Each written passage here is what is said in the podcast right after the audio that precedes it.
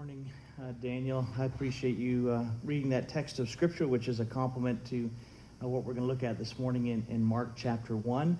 Um, I, I was just in Mexico yesterday. I spent three days at a pastor's conference and returned last uh, night from Mexico. And uh, so many things, so many good things are happening there uh, south of us. And um, I hope that uh, as a church that we can be involved in what God is doing there. Uh, Mexico and Latin America has never experienced a reformation. And so there's a number of large ministries that are uh, putting a stake in the ground there um, in Latin America. And in particular, this conference, this pastors' conference, was about 800 pastors there um, just outside of Monterrey. And um, so God's doing a, an incredible work in Latin America. And so we should keep our eye south of us uh, and be engaged in that. And I'll bring you opportunities as they arise um, to, to be engaged in that. Is, uh, is, is a privilege of mine to, to be on the front lines there and serving Mexico and Latin America as a whole and the Spanish speaking world as a whole, as a matter of fact. So I kind of bring greetings from Mexico. Came back last night and I'm thrilled to be with you this morning. If you're a guest with us, we're certainly glad that you're here. Uh, I love a rainy day because rainy days are good for preaching. That means you have nothing else to do today. And I can just go, go, go, right? I can go all the way to 1 o'clock, except for my wife's in child care this morning. And she has reminded me of the importance of ending on time when you're taking care of the little ones. So uh, I will strive to, to do that this morning. So if you're a guest with us, we're grateful you're here. We will be respectful of your time and uh, we appreciate you being a part of our worship service. And, and if there's anything we can do to serve you, uh, we certainly want to, to serve you uh, in a great way uh, as you have visited with us today, and it's a privilege to have you among us. Uh, we are in a series in the book or the Gospel of Mark. It's one of four biographies about Jesus Christ. So join me in Mark chapter 1 this morning for our consideration. We're going to look at verses 14 through 20.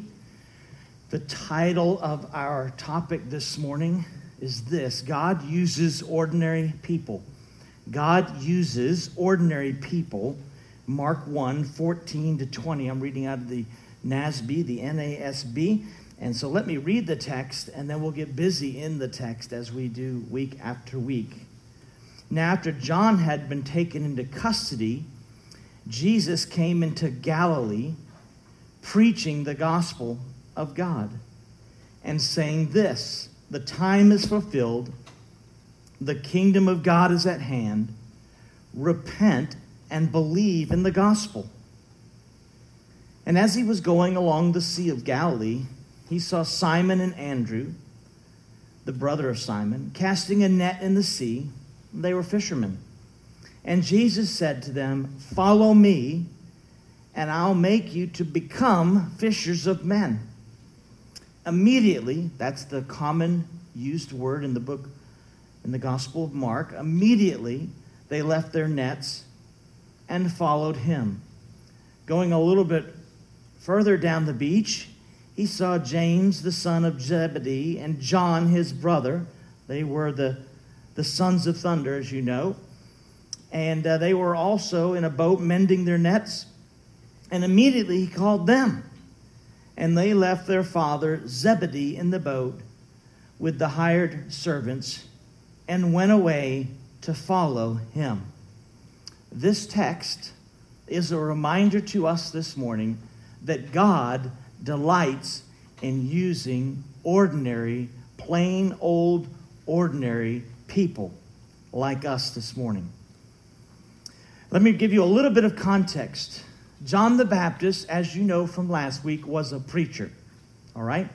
He, he was convicting. His task was to stir up the conscience of Israel. He was a rock star, a celebrity. It says there, if you'll note in verse 5, all the country of Judea was going out, and all the people of Jerusalem were going out to the fords of the Jordan River to hear this wild and woolly guy who's dressed like a prophet, as we learned last week. Not unusual to dress like a prophet, it's just they haven't had a prophet in 400 years. In 400 years, there's been total silence from the prophets until John the Baptist steps on the scene out in the wilderness country, and he's preaching like a tent revival out in the wilderness part of the country, and everybody is heading out to hear him, and they're repenting and they're being baptized um, by John. So you could say that he was kind of out of this world. His preaching was stirring. Um, it evoked their consciences to remind them of the coming Messiah. And as good as John was, even John picked up on it and said, Listen, I'm not worthy to even tie or untie the sandals of the one who's coming, which is the Lord Jesus, right? So John was a preacher, and he was a mighty fine preacher. He was good. I mean, he was very gifted. God used him in a tremendous way. But as good as John was, Jesus was a better preacher. And as you see in verse 14, he came preaching.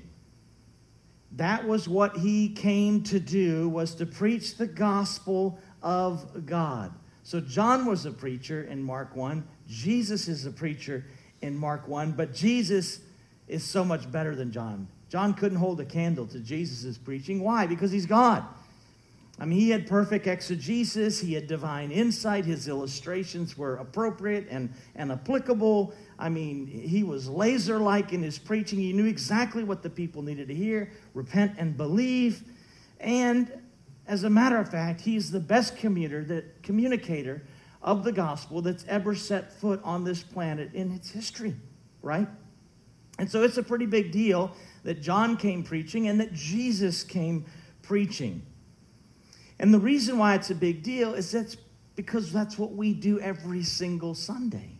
That's why we gather to sit under the preaching of God's word. It's not the only thing we do, but it is the supreme thing we do. That's why the majority, of the service is weighted towards the preaching and teaching of God's word. The most time we're going to study, spend together, is studying God's word. And the reason why is because of the text. It's not my idea to stand up here flat footed and open the scriptures and explicate them to you. This is a divine mandate. John came preaching, and in the text, Jesus came preaching. That's why we do what we do. This is kind of out of ordinary to gather in a theater and to listen to for 45 minutes to an hour, flat footed, uh, little magnification, but flat footed, and just listen to the preaching of God's word. The reason we do that is because it is prescribed in Scripture, right? It's what we do when we gather together in, in corporate worship. Um, and it's like the Puritans said it is the supreme act of worship. And so we do it because of John's example, and we do it because of Jesus' example. Jesus was the classic example of what it means to be an expositor, to, to explicate God's word. It's why we do what we do every single week. Here before you in 14 to 20, Jesus launches his oral ministry. It's the first time that Jesus speaks. Remember, Mark is the first gospel written. And for the first time, we heard God's voice there in verse 11. This is the first time we hear, we hear Jesus' voice where he says, The time is fulfilled, the kingdom of God is at hand, repent and believe in the gospel. So he launches his oral ministry in this particular text here before you. Now, just to remind you where we left off last time so that we can catch up in context here, um, you had um, John's out there baptizing. You have Jesus' baptism. We looked at that last time. You have the public inauguration of his ministry. You have him being swept away into the wilderness and his defeat of sin and defeat of Satan's temptation. And then here in verse 14, remember, John's moving at a breakneck pace. Here in verse 14, you have now, after John had been taken into custody, Jesus came into Galilee, preaching the gospel of God. He wants to give us a little bit of insight into the timeline. So between verse 13 and verse 14, one year has lapsed. Okay? So in that white space, you can put one year if you're trying to keep the chronology here. Remember, Mark's cap- captivating Peter's ministry and thoughts. He's writing them down and he's moving extremely fast. We see that by the repeated word 50 times, the word immediately. And so between 13 and 14, you have one year lapsing, all right? And there are so many events that happened in that year that aren't captured in Mark's gospel. It's just not a priority for Mark in his writing. There were lots of things left out. As a matter of fact, from John 2 to John 4, if you want to know what happened in that year, you'd read John 2 to John 4, and you'd see, you could plug that in in the white spaces there, and you'd see the things that Mark decided to not record. For example, the cleansing of the temple, the Samaritan woman, Jesus passing through Samaria, um, his ministry in Jerusalem, his ministry in Judea. All of that he, he passes over, Mark passes over to get to the launching of Jesus Jesus's public ministry and his teaching, right? And he comes to push back darkness and to preach the gospel of God. And he does so with authority. Look at the, just to see that, look at verse 27. They were all amazed, so that they debated among themselves, saying, What is this? A new teaching with authority. He commands even the unclean spirits, and they obey him. So Jesus comes as a preacher, he comes speaking with authority.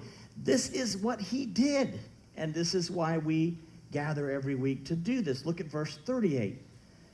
And he said to them, Let us go somewhere else to the towns nearby, so that I may preach there also. For that is what I came for. That's what I came for. That's why I'm here. So John was a preacher, and Jesus was a preacher, and that's why we gather every week to sit under the preaching of God's word. This is why you don't stay home. And uh, you can get preaching online, we, we, we know that. But something happens uniquely in what we call the preaching moment this. Because you've got the body gathering, you've got the spirit superintending, you've got music preparing our hearts, you've got prayers, you've got things that you can't replicate in your living room. And so that's why we think the church is absolutely critical as a custodian of the gospel and of the preaching ministry passed down to us from Jesus Christ. That's why we do what we do. And this, in verse 15, is the first time we hear Jesus' voice in the Gospel of Mark, which is the first biography written. Now, we're going to look at these seven verses. And I just want to point out kind of a 32,000 foot kind of a paradigm that these verses produce. And we'll kind of remind you of that at the end. But you'll see that they're really imperatives for every disciple of Jesus Christ from this time, verse 14, forward. And it's this repent, believe, follow, fish. Repent, believe, follow, fish. When Jesus launches his public ministry and he begins his preaching, this is the constant mantra or theme that comes out of that repent, believe, follow me, and fish. God uses ordinary people. But what I want to do, as though that is a 32,000 foot view of this text and will be replicated throughout Mark, what I want to do is look at the two distinctive marks of kingdom living and kingdom thinking and kingdom ministry. There are two here in this text. The first one I want to call your attention to is found there in verses 14 and 15. It's this the power that is in the gospel. The power of the gospel. Jesus came preaching the gospel of God. And so that is a distinctive mark of gospel ministry. The power that is contained, as Romans 1 says, the power that's contained in the gospel, the life transforming power that is in the gospel. We preach our heart out. I study all week long. Why? So that we can preach the gospel, right? And it's a simple sentence that Jesus came preaching the gospel of God, but it is packed with meaning. John the Baptist, as a matter of fact, had been arrested at this time for what? Courageous preaching. He had rebuked Herod Antipas for marrying his niece and went right into the courts and confronted him, and he is in prison for his faithfulness to the gospel of God and not allowing him to continue in his sin. Then Jesus, here in verse 14, walks out of obscurity. It's been one year since his baptism, and he makes a number of choices. The first choice he makes is the location where he shows up. He, Jesus came into Galilee, northern Palestine. It, it's an outlier kind of region, uh, definitely not the center of religion, and definitely not where influencers and key thought leaders come out of. They don't come out of Galilee, right? They come out of Jerusalem. They come out of the center of, of where religion would be. So his first strange choice here is the location that he plans to start his preaching ministry. The second crazy choice, which we'll see in a moment, is his choice of a team. He chose 12 ordinary men to change the whole world, four of which are contained in this passage. Seven of the 12 are fishermen. And I'm telling you, you would never choose this team. You wouldn't. You would have never chosen Peter. I wouldn't have chosen Peter. You probably wouldn't have chose the sons of thunder, the two brothers there, who were always fighting and always up to some shenanigan. You just wouldn't have. You would have gone to the religious elite. You'd have gone to Princeton or to Yale, and you would have got the best minds and the best talent, and that's how you'd build your team. It, it's countercultural, and it's awesome, and it's encouraging because it's plan A. God uses ordinary people, and He has no plan B. That's the whole purpose of reading 1 Corinthians 18 to 31. That God delights in using ordinary people to transform the world. And you're getting to see the first four of those get called out. So he has a strange choice of location to launch his ministry in obscurity out on the outlier part of town rather than being in the hub of everything and around the people. Much like John, who goes out to the Jordan, right? To the fords where the rivers come together out in the wilderness. And he starts his preaching ministry, making all the people go out there so it's a, a strange choice of location and it's a strange choice of team, right? How God chooses to use ordinary people just like us. And the text then says that he, look at it, he's preaching the gospel of God. Depending on your version, I think ESV says the kingdom of God. There's synonyms, right? He's preaching the gospel of God. He preaches with authority, right? He preaches with urgency. It's the gospel of God. Romans 1 1 also talks about the gospel of God. Why? Because God's the author, God is the source, and God is the initiator of you coming into the gospel. And all three are in play. So Jesus comes preaching the gospel of God, which originates with God. It's God's idea to send Jesus, his one and only Son, to be crushed on the cross, to die for our sins, and to defeat Satan, which we saw in verses 12 and 13. The gospel of God, the kingdom of God, in this text is just simply a synonym. And then he says, the time, verse 14, the time is fulfilled. And you're thinking, the time. He's not talking about clock time, 24 hours in a day. It's the word kairos. It means a moment in time and in this case, a moment in redemptive history.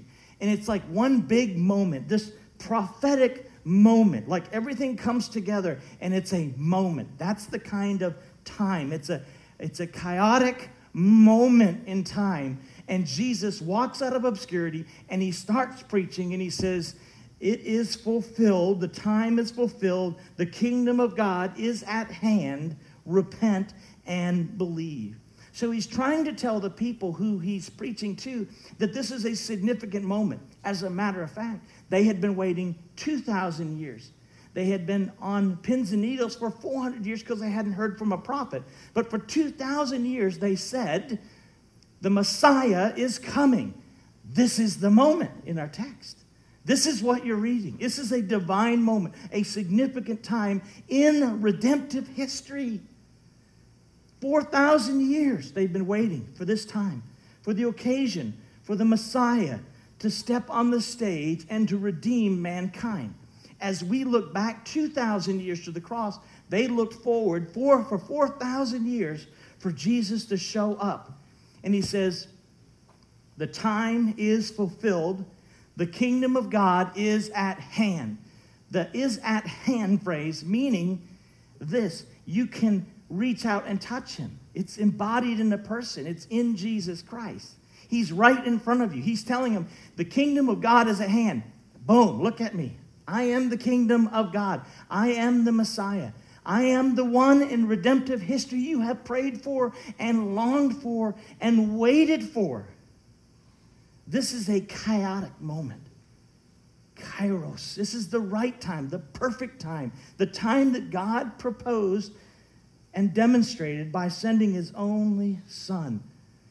And as a footnote, it's another setback for Satan.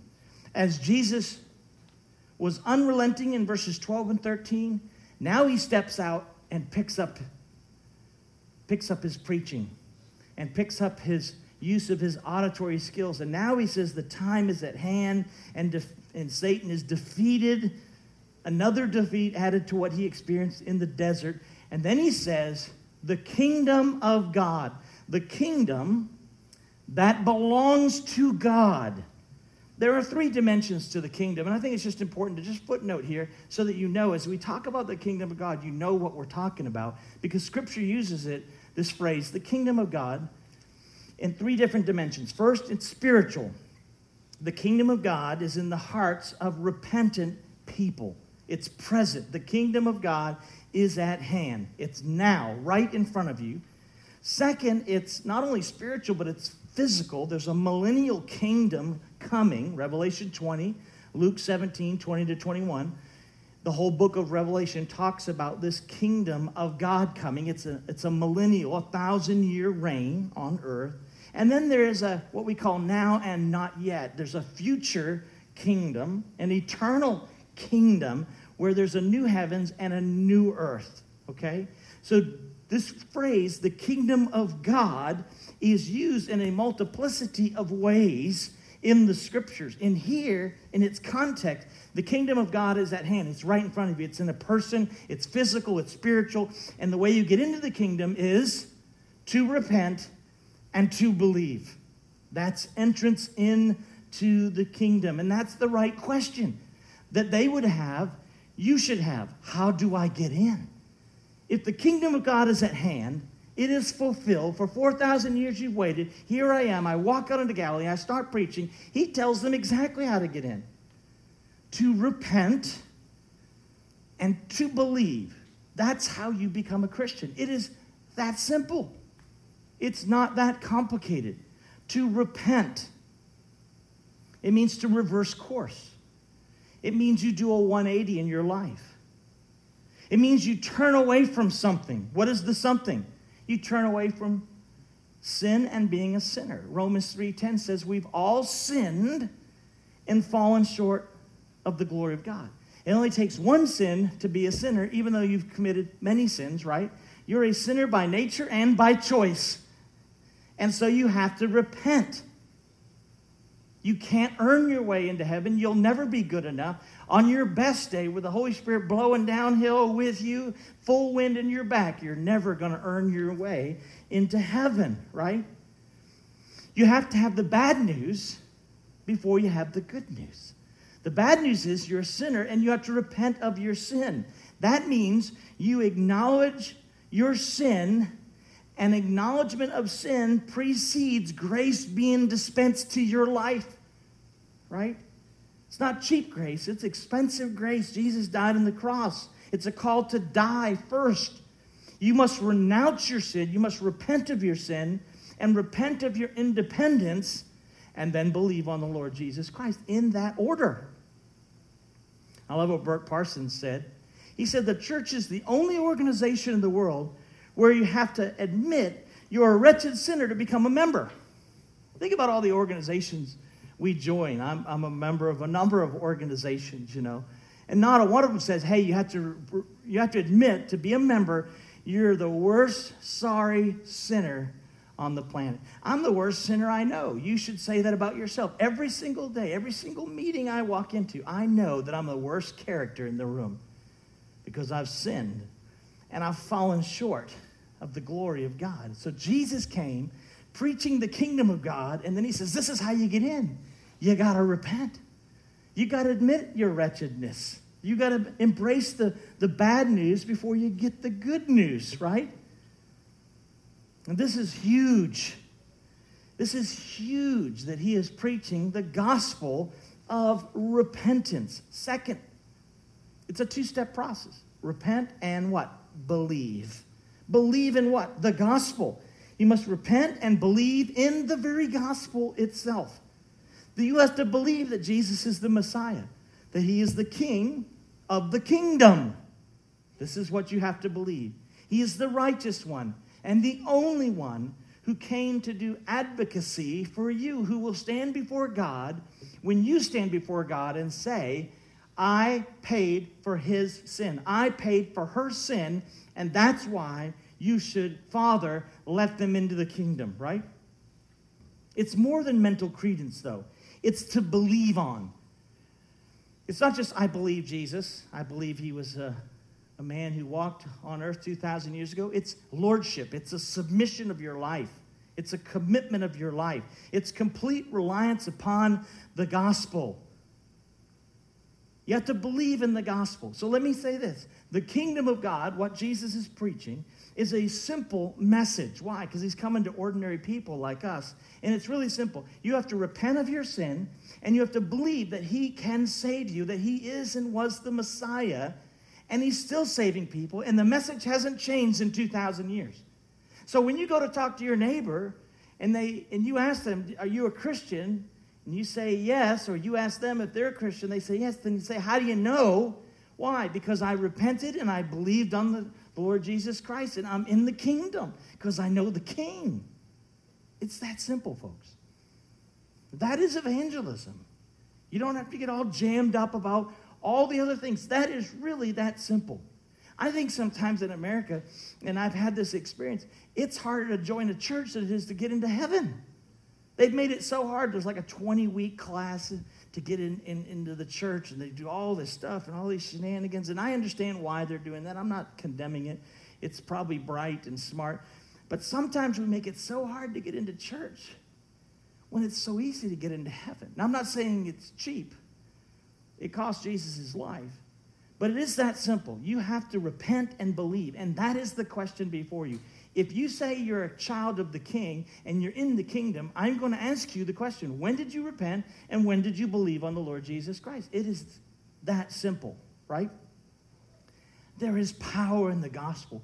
There is power in its simplicity. And it's a distinctive mark of the kingdom that you have to repent and believe, which together make the gospel powerful because it transforms your life. There is no such thing as repentance and belief and no transformed life. Your life, my life, will be different because I repented and because I believed on the Lord Jesus Christ.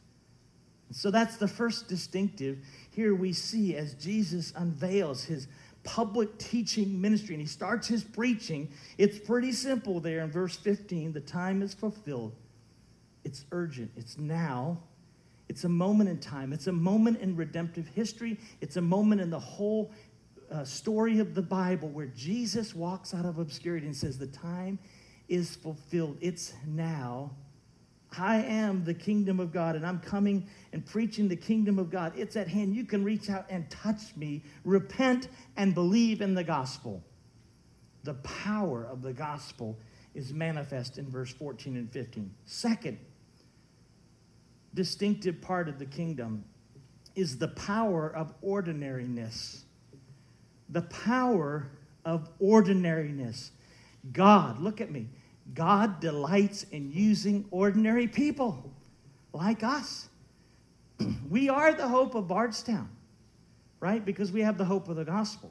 He's not going to raise up a bunch of doctors and a bunch of rabbis and a bunch of religious elite and plop them in the middle of Bardstown. He says that you are to reach your community. And he's always delighted in using ordinary people, and let's meet them. Because this is the case that he builds his whole plan of salvation on. That he departs some year and a half later off the planet and he leaves it to 12 ordinary dudes, none of which you probably would have picked to be on the team. They were the last picks in, in the kickball team, right? They're still standing on the wall. They picked all the good players And then you got these guys. Jesus said, I'm going to pick all the guys that are left and I'm going to transform their lives in such a way, and then I'm going to leave the kingdom of God at their disposable, disposal to preach, right? And we see those second two uh, paradigmatic words. Remember, repent, believe, follow fish. Follow fish is under the power of ordinariness. So, after a night of prayer, we know from John's gospel, they prayed all night. So, between verses 15 and 16, there's this all night prayer meeting. You have verse 16. Check it out. I love this. And he was going along by the Sea of Galilee, and he saw Simon and Andrew, the brothers, Simon and Andrew, the brother of Simon, casting a net in the sea, for they were fishermen. That's intentionally baked into here. They are blue collar folk, right? They're just ordinary people. They're fishermen. They're not uh, highly trained academicians, right? And Jesus simply said, Follow me, and I will make you fishers of men. Little context the Sea of Galilee, pretty big sea, 13 miles long, 7 miles wide, extremely productive for fishing, for industry, which you could see both the first four guys he calls are fishermen. And it's a very productive place to, to fish, very busy lake to work on. It's located in the northern part of Palestine. And the population around the lake that lives close to water, which, if you were living in the first century, just like you should if you uh, uh, you come to a city you want to be near water right there's resources in the water you don't want to live out in the desert um, if, if you don't have the kind of accoutrements that we have in the 21st century in the first century you want to live by water so about 15000 people live uh, in the outskirts here and jesus spends the lion's share of his ministry in his called his galilean ministry in galilee right half of all his miracles were in Galilee, around the Sea of Galilee, towards and around these 15,000 people. And so Jesus' radical message demands a radical response of surrender. And he goes down the beach one morning and he's introduced to these four fishermen. None of us, again, I, I, can't say this enough, none of us would choose them. We'd choose a rabbi, we'd probably choose a priest, a Pharisee, maybe a Sadducee, a sage, right?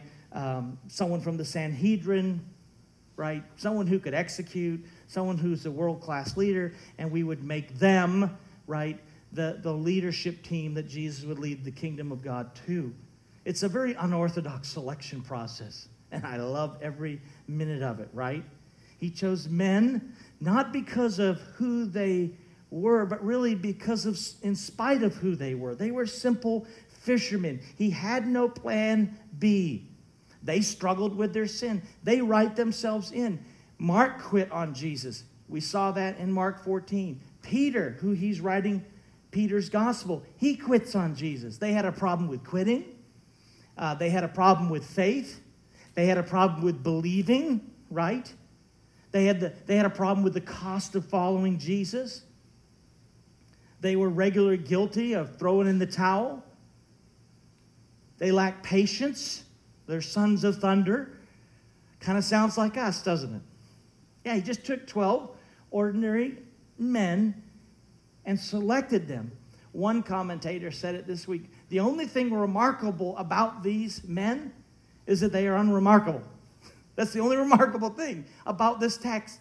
They are unremarkable, right? There's nothing that stands out. They're just a bunch of blue collar guys sitting on the back of a pickup mending their nets.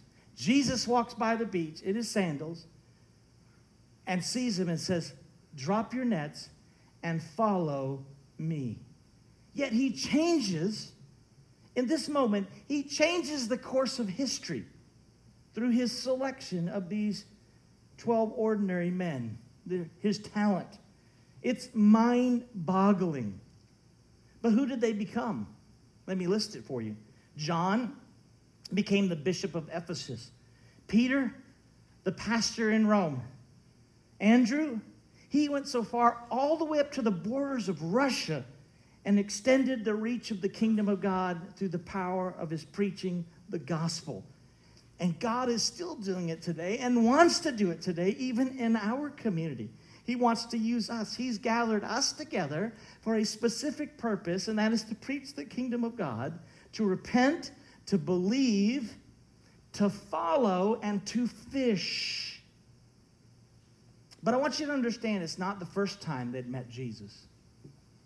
This isn't a cold call. He's met him before, they've met him before.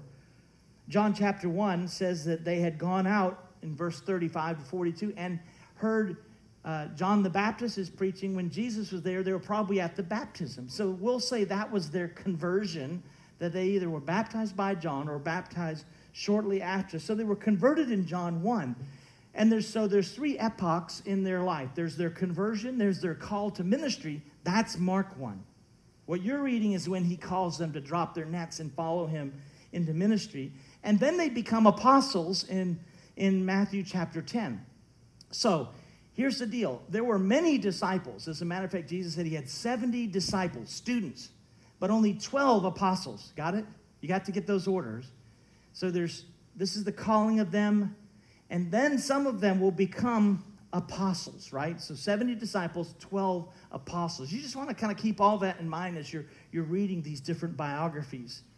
And so they were casting, as the text says, their nets in the sea. And you've seen this. There's still do today. When I lived in Florida, I would go down to the intercoastal waterways at night sometimes, and I'd see these guys, you know, they had a big net about 15 feet wide with weights on the end, and they would spin it around their heads, and then they would cast it, and that would sink, and you'd bring in whatever was in the net. And um, they were very successful at it. They were highly talented at it. Um, they weren't beach bums. Um, they had a, a thriving business. They were good at what they, they did. Um, and Jesus comes up to them, these two first, and says, Follow me. Here's what's crazy about it rabbis, remember they accused Jesus of being a rabbi, they call him rabbi. Rabbis never recruited students. Students would apply to the school of Hillel or Gamaliel and they would apply. And it was a very prestigious thing, it was a very elite thing. And so, no rabbi, no self respecting rabbi would ever go out and pick his students. The students would come to them.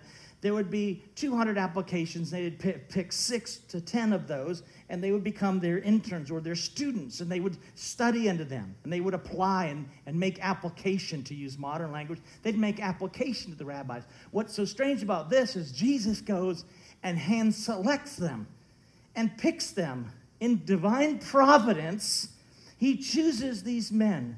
So when he says, Follow me, that is huge. That's way outside the box. No, no rabbi w- would do that. They had a successful family business. They would drop everything. They were walking into the unknown. Ultimately, they would cost them their lives. But they gave no second thought. I love what the text says. Immediately, they left their nets and followed him. They're what I call an all in disciple. Remember what I said? Repent and believe, follow fish. Follow. You have to ask yourself when you see words like this in Scripture, is that what you think about when you think about discipleship and being a devoted follower of Jesus Christ? Are you all in? If he says, you're going to talk to your neighbor in Bardstown. If he says, you know, you're going to do this and that, are you all in? Are you willing to do what Jesus says? And it's amazing because suddenly they dropped everything. It's kind of a drop everything obedience, but that's isn't that the, the definition of followership? If you're going to be a true follower of somebody, you, you obey him and you do whatever he asks you to do. I think Jesus still expects this. It's an all in fellowship, it's an all in discipleship. It's disruptive. He disrupted their lives. Jesus is going to disrupt your life. And if you're currently living for yourself and you're not truly devoted in your fellowship, he's intending to even disrupt that, right?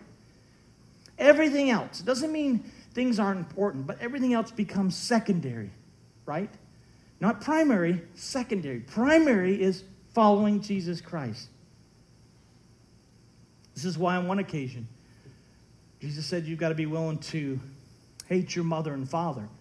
And you read that and you go, really? That's just like, honestly, like, but what he's saying is, he's talking about priorities. He's not saying you literally hate your mom and dad. He's just saying that can't be your priority. You can't live in your parents' basement, right? When your kids turn 18, because you're all raising young kids, when Aiden turns 18, the doors are going the locks are going to change. He ain't coming back, man. Right? We're going to shut the. We're just kidding. You can't. Don't be offended. Uh, but you know, like we're shut. You're going to live life. You know, you got to go, baby. It's time to roll. You know, it, it's it's fellowship, right? It, it's not.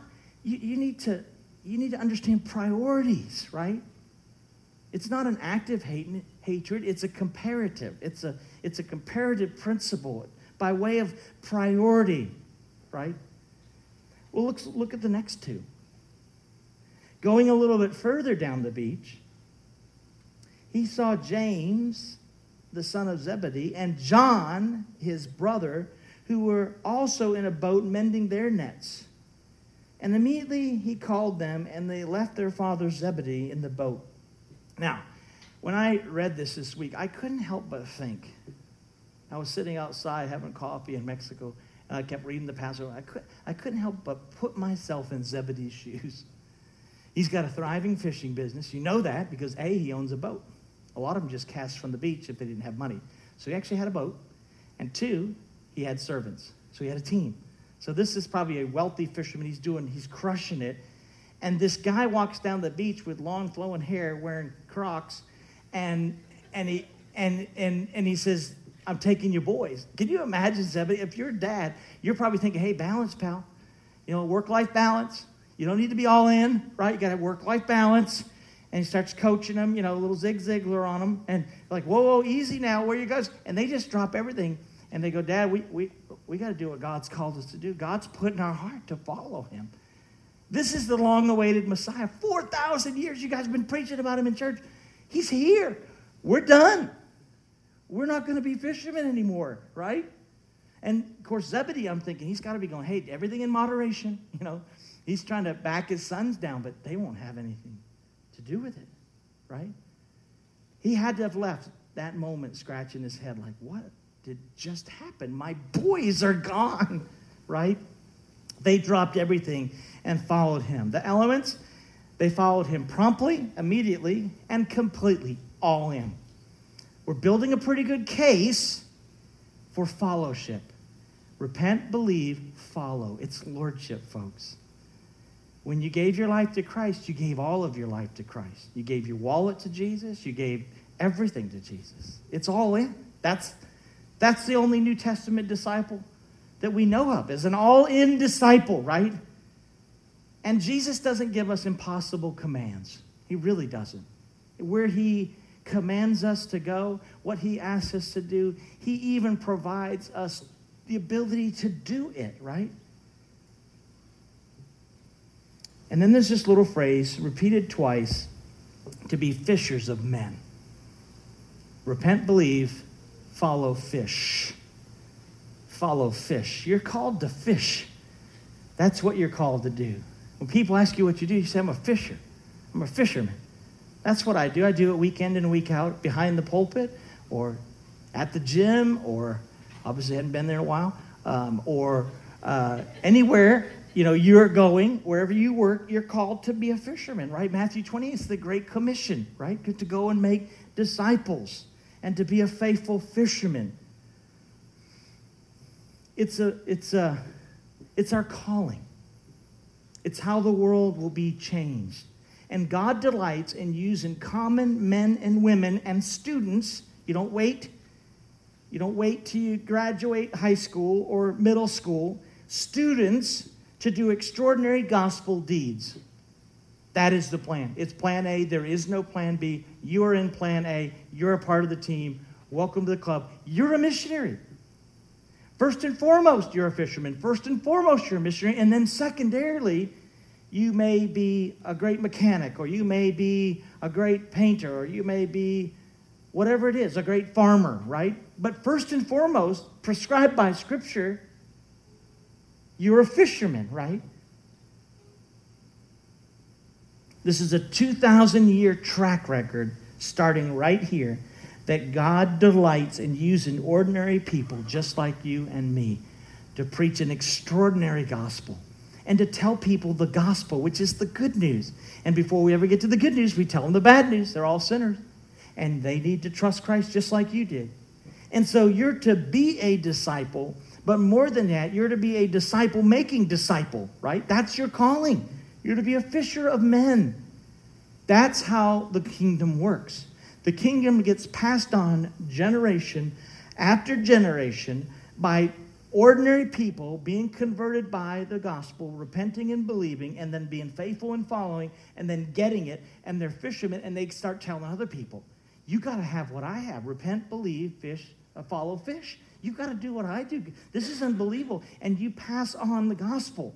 That's called gospel centered discipleship. And it continues even to this day, even to this morning. This is what you're called to do. So if you're trying to figure out what has God called me to do, let me tell you what he's called you to do. Repent, believe, follow fish. Guaranteed. Guaranteed you're called to that. Now he may give you another vocation, may give you another uh, another mechanism to do that, another outlet to do that, but that is locked up. That's time and eternity. That is what we're called to do. So I ask you the question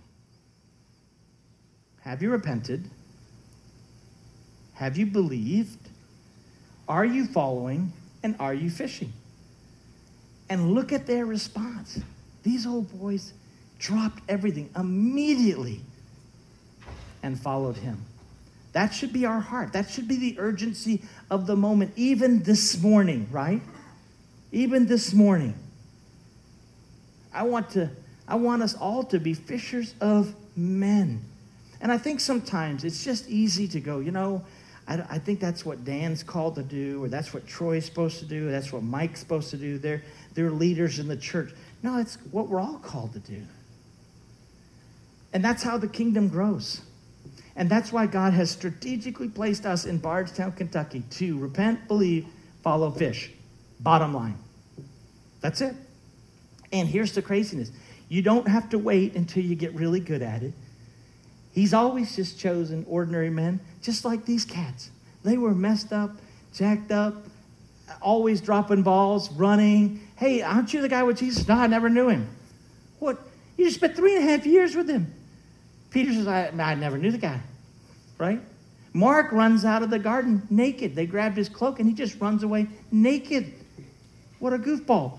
Like you're thinking, come on, man, that's your team, Jesus. That's, that's your A team. Yep, and it's still true today. He uses a bunch of goofballs like us to reach Bardstown. That is the plan. That is the purpose of this, and that's how it's written into the text.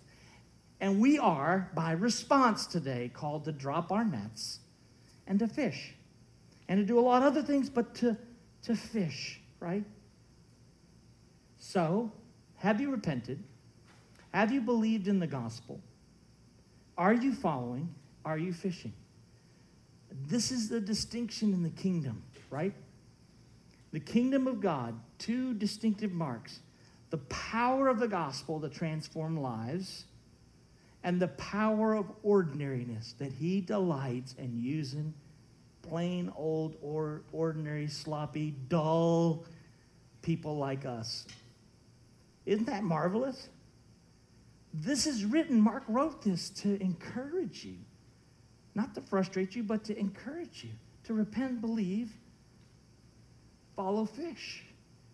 Because he delights in using ordinary preaching and ordinary people. Let me read verse 26 of 1 Corinthians 1 again, and we'll close. For consider your calling, brethren. There were not many wise. Didn't say there weren't any. There are some wise people. There are not many wise according to the flesh, not many mighty, not many noble. For God has chosen the foolish things, look around, right here, of the world to shame the brilliant ones. And God has chosen the weak things of the world to shame the things that appear mighty and strong. And the base things of the world and the despised things of the world, man, God has chosen. He's chosen the things that are not so that he may nullify the things that are. Why? Why does God use ordinary people? Here it is, verse 29. It's a so that, a hina clause. So that no man may boast before God. That's exactly why. So when people look at your ordinariness, which is exactly the way it's designed, and they see how you are transformed and the power of God working in you, they look beyond you and they see the source, right? The gospel of God, and they give their lives to God and they give their lives to Christ. So they see how ordinary you are and how changed you are and how you strive to walk in holiness, although you do it imperfectly like I do it imperfectly. But they see way beyond that and they, they get fixated on Jesus. That's the whole thing. We point people to the gospel of God, right? By this doing, verse 30, you are in Christ Jesus, who became to us the wisdom from God and righteousness and sanctification and redemption, so that just as it is written, let him who boasts boast in the Lord. God uses ordinary people. Welcome to the team. Let's pray. Father, thank you for this morning and for Mark's um, writing on behalf of Peter and how he gets to the to the point, he cuts to the chase. He launches Christ's public teaching ministry here in this text. It's easy to embrace and easy to understand, but costly. And then how he calls just some blue collar fishermen on the side of the beach to walk away from their dad's thriving fishing business and to give their lives to the gospel. And ultimately, both spiritually giving their lives to the gospel, but even their own physical lives they gave to the gospel. Lord, encourage us, strengthen us in our inner man, that you want to use every single person in this room to repent, believe, follow, and fish. May this text encourage us, Father. We ask this in Christ's name. Amen.